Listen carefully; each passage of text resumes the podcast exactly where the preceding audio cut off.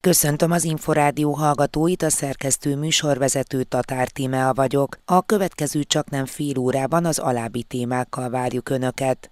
Csilei és spanyol politikusok, szakemberek is megismerhették a magyar családpolitikai intézkedéseket. Szinte minden országnál előrébb jár Magyarország családpolitika terén az intézkedések sokrétűsége. Nem jellemző, döntően közép-kelet-európa az, ahol, ahol nagyon sokféleképpen elsegítik a családokat. Talán legközelebb hozzánk a lengyel barátaink állnak. Szülői engedéllyel a diákok szünidőben 15 éves koruktól is vállalhatnak munkát. Ha mondjuk munkaviszonyban helyezkednek el, megkötötték írás írásban a szerződés, mert ez kötelező, ami tartalmazza az alapbért, munkakört, munkavégzés jellegét, helyét, a szülő aláírta, mert 18 év alatti, akkor a bruttó keresete 433.700 forintig adómentes lesz. Digitális megoldáson dolgozik az internet gyermekeknek ártó tartalmai ellen a Fiatal Családosok Klubja. Tudni akarjuk, hogy mondjuk hára jön haza egy programról, vagy hogy kivel megy el, kivel tölti az idejét, ugyanúgy azt is egy szülőnek valamilyen szinten tudnia kell, hogy nem használ-e a gyermek olyan alkalmazásokat, nem néze olyan filmeket, amelyek nem neki való. És a Pesti és a Budai Egyszülős Központban is vakációs programokkal várják az egyszülős családokban élő gyerekeket. Ez nem csak a szülő szempontjából fontos, hiszen a gyereknek is nagyon fontos az, hogy a nyár ne csak arról szóljon, hogy megpróbáljuk valahogy túlélni, hanem arról is szóljon, hogy legyenek élmények, legyenek programok, legyen sok játék. Csilei és spanyol politikusok szakemberek is megismerhették a magyar családpolitikai törekvéseket, az intézkedéseket a Kopmária Intézet a népesedésért és a családokért mutatta be. Molnár Balázs a kincs stratégiai elnök helyettese szerint kevés hasonló példát találni Európában és világszerte is. Budapesten került sor a negyedik transatlanti csúcs találkozóra, ami ugye a politikai értékek hálózatának a megbeszélése, és itt számos dél-amerikai ország is képviseltette magát. A csilei republikánus párt is jelen volt, ott beszéltünk családpolitikáról az ő legfontosabb háttér szervezetükkel, és ennek a beszélgetésnek a folyamánya volt volt az, hogy egy megbeszélést, egy zoomos megbeszélést folytattam én Benjamin Moreno-val, aki a parlament republikánus tagja Csillében. Különösen érdekelte őket a családos életnek, a gyermeknevelésnek, a nagycsaládos életnek a társadalmi elfogadása. Nagyon érdekelt őket az, hogy például amikor jelentős adókedvezményeket biztosítunk, vagy más támogatásokat, akár gépkocsi vásárláshoz, akár lakásvásárláshoz, akár más családok anyagi helyzetét javító intézkedést hozunk, annak milyen a társadalmi megítélése. És nagy örömmel számolhattam be arról, hogy a kincsnek a felmérése, ezek reprezentatív felmérések azt mutatják, hogy sokkal többen mértékben támogatják ezeket a családokat, segítő intézkedéseket, mint akiket konkrétan azok érintenek. Ugye a nagyszülők támogatják az unokáknak az adómentességét, vagy a már gyermeket nevelő gyermekeiknek a lakáshoz jutását, gépkocsihoz jutását. Tehát ez nagyon érdekelte csilei kollégákat is, ők is terveznek hasonló intézkedéseket. Jelen pillanatban ők ellenzékből politizálnak, készülnek arra, hogy egy következő választást győztesen megvívva kormányra kerülhessenek, és ehhez gyűjtik az ötleteket többek között Magyarországon is. Vannak egyébként párhuzamok az ottani családpolitikában politikai intézkedések is a hazaiak között, vagy Magyarország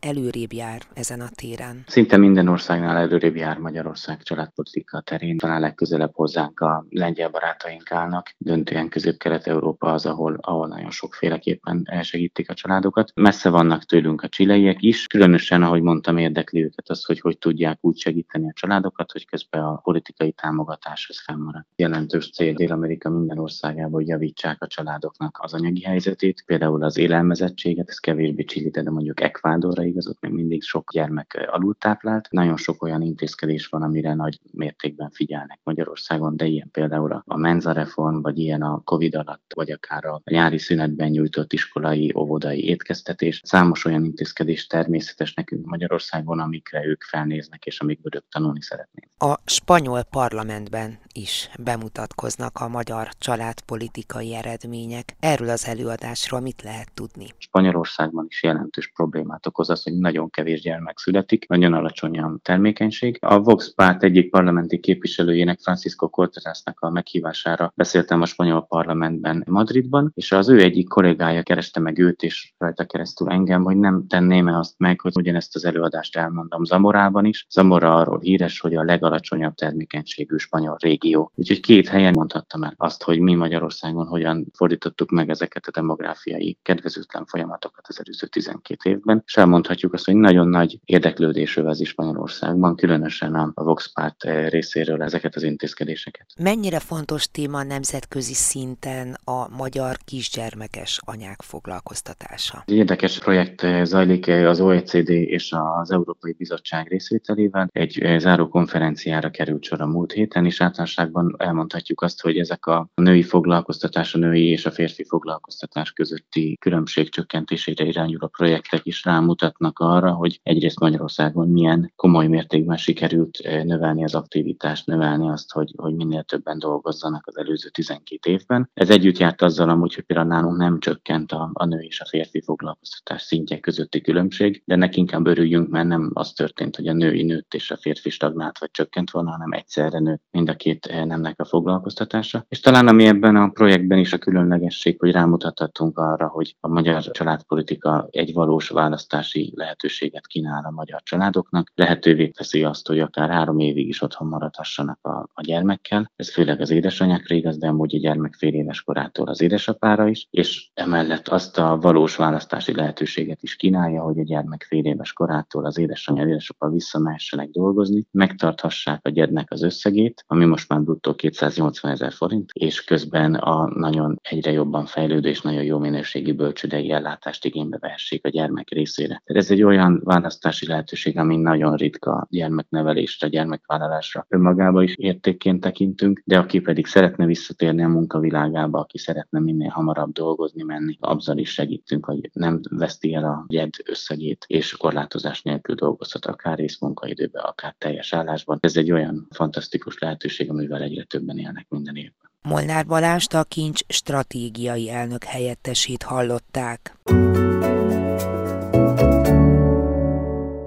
A diákok szülői engedéllyel 16 éves koruktól dolgozhatnak, de szünidőben már a 15 éves nappali tagozatos tanulók is vállalhatnak munkát. A további részleteket Kis Péter Andrástól, a Nemzeti Adó is Vámhivatal szóvivőjétől hallják. A nyáron munkát vállaló diákok igazából, ha azt nézzük, ugyanúgy felnőtteknek számítanak adózás szempontjából, tehát ugyanúgy kell viselkedniük, adózniuk, betartani a szabályokat, mint a szüleiknek. Egy pici eltérés azért van, egyrészt a korhatárnál. A diákok azok szülői engedéllyel 16 éves koroktól dolgozhatnak, viszont 15 éves korú diák is dolgozhat már, hogyha nappali tagozaton tanul és szünidő van, tehát pont most nyáron mondjuk már 15 éves diák szülői engedélye vállalhat munkát. Kell még adóazonosító jel, ez magyarul az adókártya, akinek nincs adókártya, kártyája, az pedig a NAV-tól tudja ezt megigényelni, akár azért, mert elvesztette, vagy nem tudja, hogy hol van, vagy esetleg nem kapott még, bár ezt mondjuk kizártnak tartom, de akkor a 22 T34-es nyomtatványt kell kitölteni és beküldeni a NAV-hoz, ezt legkönnyebben az online nyomtatvány kitöltő alkalmazással lehet megtenni. Hogyha ezek megvannak, tehát a szülői engedély, megvan az életkor és megvan az adókártya, akkor már lehet is munkát keresni. És a második lépés talán a legjobb munkahely kiválasztása. Hogyha valamely diák választott, mondjuk a szülő segít benne és választottak egy munkahelyet, és megvan, hogy hova, hova menne dolgozni nyáron a diák, akkor azt nem át mondjuk leellenőrizni a NAV honlapján, hogy az a munkáltató megbízható-e. A NAV honlapján van egy adatbázis, ez a be nem jelentett alkalmazottat foglalkoztatóknak a listáját tartalmazza, tehát olyan munkáltatókat, akik már foglalkoztattak feketén munkavállalót. Ezen a helyen kockázatos lehet munkába állni. Ezek az első lépések. Hogyha ezek megvannak, akkor pedig jön a szerződés és jön az adózás. Hogy valaki mondjuk háztartási alkalmazottként dolgozott, vagy munkaviszonyban helyezkedett el, akár mondjuk idénymunkás volt, vagy filmipari statiszta volt, vagy iskola szövetkezeten keresztül keresztül dolgozott, más-más szabály vonatkozik rá. Ha mondjuk munkaviszonyban helyezkednek el, megkötötték írásban a szerződést, mert ez kötelező, ami tartalmazza az alapbért, munkakört, munkavégzés jellegét, helyét, a szülő aláírta, mert 18 év alatti, akkor a bruttó keresete 433.700 forintig adómentes lesz. Tehát igazából nem kell neki eszélyát fizetnie. Kis Péter Andrást a Nemzeti Adó is Vámhivatal szóvivőjét hallották. Családi hét. A közösség egy-egy hobbi és az aktív programok jelenthetik a megoldást a mobiltelefonok túlzott használata ellen a nyári szünidőben. Több szabadidő lévén azonban a gyerekek így is jobban kivannak téve az interneten felelhető ártalmas tartalmaknak. A Fiatal Családosok Klubja digitális megoldást is keres. Erről beszélgettünk Király Nórával, a Ficsak és a Női Szem alapítójával. Ugye a 21. században az új kihívások, amikkel a szülőknek, illetve a gyermekeknek szembe kell nézni, bár elsősorban a szülőknek, az ugye a digitalizáció, és az a elképesztő tartalomhalmaz, amelyek a gyerekeket nap mint nap érik, akár a social médián keresztül, akár a közösségi oldalakon, akár az ilyen filmmegosztó felületeken, az internet világában a gyerekek gyakorlatilag korlátlanul bármilyen tartalomhoz hozzájuthatnak, feltéve, hogyha a szülők nincsenek résen, és nem tesznek meg mindent annak érdekében, hogy óvják és védjék a gyermekeinket. A vakáció az egy kifejezetten kockázatos időszak ebből a szempontból, hiszen nem feltétlenül tud a szülő 11 héten keresztül napi 24 órában a gyermek mellett lenni. Mit tehet, hogy megelőzze ezeket a káros tartalmakat? mi fiatal családosok klubjaként, gyakorló szülőként pontosan ezt látjuk, amit ön is mond, hogy 11 hét az nagyon hosszú időszak, és nagyon nehéz megoldani önmagában a gyermek napközbeni felügyeletét, azt, hogy tartalmasan töltsék ezt az időszakot, de mégis pihenjenek, szórakozzanak, barátaikkal legyenek, és valóban ebben az időszakban még inkább leselkedik rájuk ez a fajta internetes veszély, hiszen, ahogy ön is mondta, nem lehet 24 órán keresztül felügyelni őket minden nap. Mi az aktív programokban hiszünk, és abban, hogy a gyerekeknek találjunk olyan szórakozási formákat, olyan táborokat, olyan hobbit, ugye, ahogy nagyobb a gyermek, már nyilván nem lehet minden héten táborba küldeni, meg amúgy is kisebb gyerekeknél is azért tényleg kell pihenni a gyereknek, meg azért anyagilag is nagyon megterhelő minden héten táborba küldeni a gyermeket, de hogyha találunk neki olyan hobbit, olyan kikapcsolódást, olyan baráti társaságot, akikkel értelmesen és jó hangulatban és veszélyektől mentesen tudják eltölteni ezt az időszakot, akkor én azt gondolom, hogy ezzel tudjuk a legnagyobb segítséget adni számukra, de azért ez nem könnyű, nagyon nagy kihívás a szülők számára, és hát ugye a kis telefonjuk az mindig ott van velük, mert egy mai gyermeknek elengedhetetlen kelléke az okos telefonja, ami keresztül azért nagyon sok veszély fenyegeti, főleg a kis fiatalokat, akik most válnak felnőtté, akik még naívan állnak a világhoz, és nem is sejtik azt, hogy milyen veszélyek leselkedhetnek rájuk az interneten keresztül.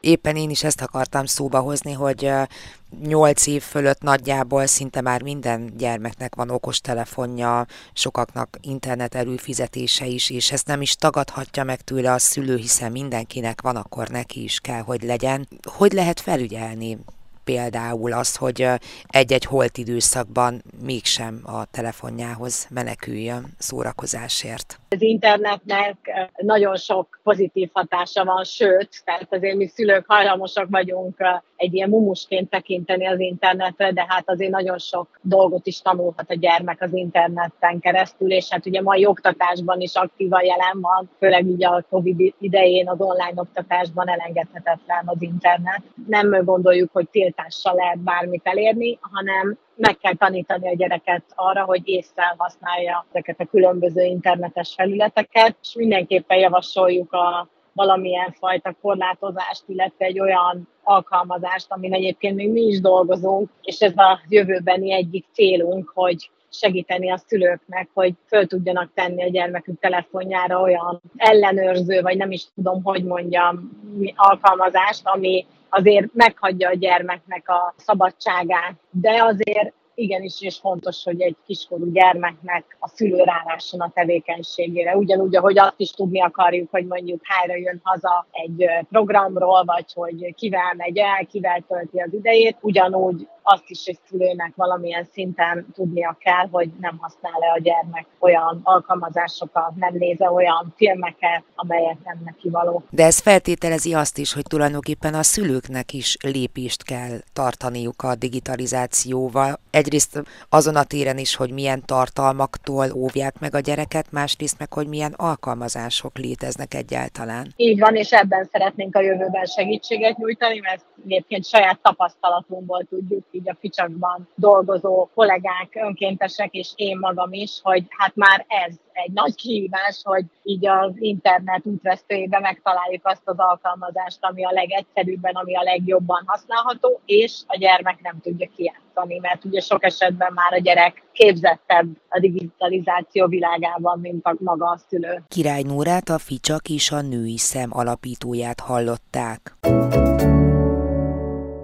A Pesti és a Budai Központban is vakációs programokkal várja az egyszülős családokban élő gyerekeket az egyszülős központ, de nem csak a fővárosban, hanem Zalakaroson és a Balaton mellett, valamint az Erzsébet táborokban is van lehetőség a gyermeküket egyedül nevelő családok számára nyaralásra. Mindezekről Nagy Anna kuratóriumi elnökkel beszélgettünk. Aki már megnézte azt, hogy milyen árakon vannak táborok, nem feltétlenül ott alvósok, de néha napközis táborok is, azt hiszem, hogy az látni fogja azt, hogy szinte lehetetlen a gyereknek úgy megoldani a nyarát, hogy folyamatosan táborozzon. Ha csak nem sikerül olyan táborokat találni, amik nagyon kedvezményesen vagy ingyenesen nyújtanak táborozási lehetőséget. Ezért is van az, hogy nálunk az egyszülős központban most már évek óta sok héten keresztül van nyáron napközis tábor, gyerekfelügyelet, hiszen az egyedülálló szülőknek valahogy meg kell oldani ezeket a heteket, és ez nem csak a szülő szempontjából fontos, hiszen a gyereknek is nagyon fontos az, hogy a nyár ne csak arról szóljon, hogy megpróbáljuk valahogy túlélni, hanem arról is szóljon, hogy legyenek élmények, legyenek programok, legyen sok játék, amit mi itt az egyszülős központokban nagyon igyekszünk megoldani. A budai és a pesti egyszülős központ is csatlakozik a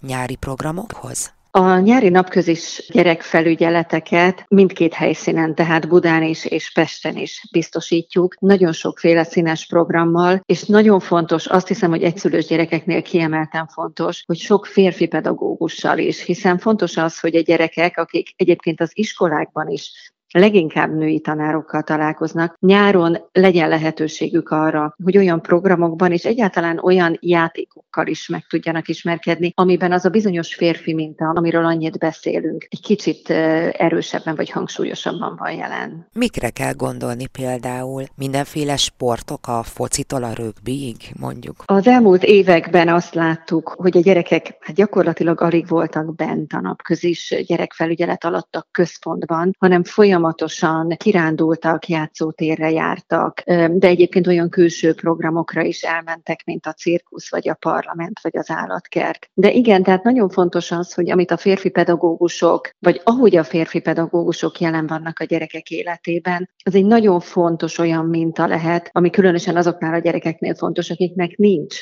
édesapjuk, vagy nincs otthon, nincs velük élő édesapjuk. Én azt hiszem, hogy ez az iskolákban is mindig egy, egy fontos dolog, amikor például beiratkozás van első osztályosoknál, akkor az nagyon sok szülőnél szempont, hogy ha van tanítóbácsi, akkor bizony főleg az egyszülős anyukák nagyon szeretik azt, hogyha a gyerekük bekerülhet abba az osztályba. Mettől meddig tartanak a programok önöknél, illetve mi a részvétel feltétele? A részvétel feltétele mindössze annyi, hogy rendelkezzen a szülő egyszülős kártyával. Egyébként minden nap héttől már várjuk a gyerekeket, és egészen délután ötig, tehát amíg a szülő a munkából odaér, ott vagyunk velük, és, és és vigyázunk rájuk, úgyhogy ez egy teljes értékű munkanapot tud biztosítani a szülőnek. Júliusban is és augusztusban is három-három hetet biztosítunk, úgyhogy azt hiszem, hogy ez alatt mindenki talál néhány olyan hetet, amikor neki is és a családnak is megfelelő az időpont. Egy hétre 1500 forintba kerül a napközis gyerekfelügyelet. Ebben benne van az összes program, és benne van napi négy étkezés. De ha olyan család jelentkezik hozzánk, akiknél ez is problémát okoz, azt is meg szoktuk oldani. Gyakorlatilag még mindig folyamatosan lehet jelentkezni ezekre a gyerekfelügyeletekre, úgyhogy én azt javaslom mindenkinek, akinek érdekes lehet, akinek szüksége van ilyen típusú segítségre, hogy az egyszülő.hu honlapon nézze meg, hogy hol lehet még melyik hetekre jelentkezni és várjuk szeretettel. Nem csak Budapesten lehet azoknak a családoknak tábort, nyaralást találni, akik egyedül egy szülővel élnek, hanem Zalakaroson, illetve a Balatonon harmadik évben rendezzük meg ezeket a nyaralásokat, ahol öt napos félpanziós ellátással várjuk azokat, akik egyébként nem tudnának eljutni nyaralni a Balatonhoz vagy a vízpartra. Ezeknek a nyaralásoknak a díja 1000 forint családonként, és az a feltétele, hogy valaki egy szülős családban éljen, és hát előnyt élveznek azok, akik olyan helyzetben élnek, hogy egyébként nem férnek bele nekik. A másik nagyon fontos lehetőség pedig az Erzsébet tábor, az Erzsébet családi hétvégig, aminek a segítségével több mint ezer egyszülős gyerek, illetve egyedül nevelő szülő tud, vagy családi hétvégeken, vagy gyerektáborokban nyaraláson részt venni. Úgyhogy ezzel együtt most közel 2700 szülőnek, gyereknek tudunk segíteni abban, hogy egy kicsit élhetőbb és egy kicsit érdekesebb, izgalmasabb, igazi gyereknek való nyara legyen. Egy szülős kártyát említett hol, hogyan lehet hozzájutni ehhez a dokumentumhoz? Az egyszülős kártyát nálunk az egyszülős központokban lehet igényelni, de interneten is. Gyakorlatilag csak annyit kérünk, hogy egy olyan igazoló dokumentumot juttassanak el hozzánk a szülők, ami azt mutatja, hogy ők, ők valóban egyedül nevelik a gyereküket. Erre egyébként legalkalmasabb a családi pótlékigazolás, hiszen jelenleg ez az, ami mutatja, hogy valaki egyedül nevel, vagy nem nevel egyedül. Ennek az egyszülős kártyának az éves díja 500 forint, úgyhogy ez azt gondolom, hogy inkább csak ilyen jelképes összeg, de hogyha valakinél problémát jelent ennek a kifizetése, ezt is el szoktuk engedni. Nagy Annát az egyszülős központok vezetőjét hallották. A családi hit adásában ezúttal beszámoltunk arról, hogy csilei és spanyol politikusok, szakemberek is megismerhették a magyar családpolitikai intézkedéseket. Szinte minden országnál előrébb jár Magyarország családpolitika terén az intézkedések sokrétűsége. Nem jellemző döntően közép-kelet-európa az, ahol, ahol nagyon sokféleképpen elsegítik a családokat. Talán legközelebb hozzánk a lengyel barátaink állnak. Szóltunk arról is, hogy digitális megoldáson dolgozik az internet gyermekeknek ártó tartalmai ellen a fiatal családosok klubja. Tudni akarjuk, hogy mondjuk hára jön haza egy programról, vagy hogy kivel megy el, kivel tölti az idejét. Ugyanúgy azt is egy szülőnek valamilyen szinten tudnia kell, hogy nem használ-e a gyermek olyan alkalmazásokat, nem néze olyan filmeket, amelyek nem neki való. És arról, hogy a Pesti és a Budai Egyszülős Központban is vakációs programokkal várják az egyszülős családokban élő gyerekeket. Ez nem csak a szülő szempontjából fontos, hiszen a gyereknek is nagyon fontos az, hogy a nyár ne csak arról szóljon, hogy megpróbáljuk valahogy túlélni, hanem arról is szóljon, hogy legyenek élmények, legyenek programok, legyen sok játék. A Családi Hét mostani és korábbi adásait is visszahallgathatják az infostart.hu oldalon. Én köszönöm megtisztelő figyelmüket, a szerkesztő műsorvezetőt Tatár Tímeát hallották.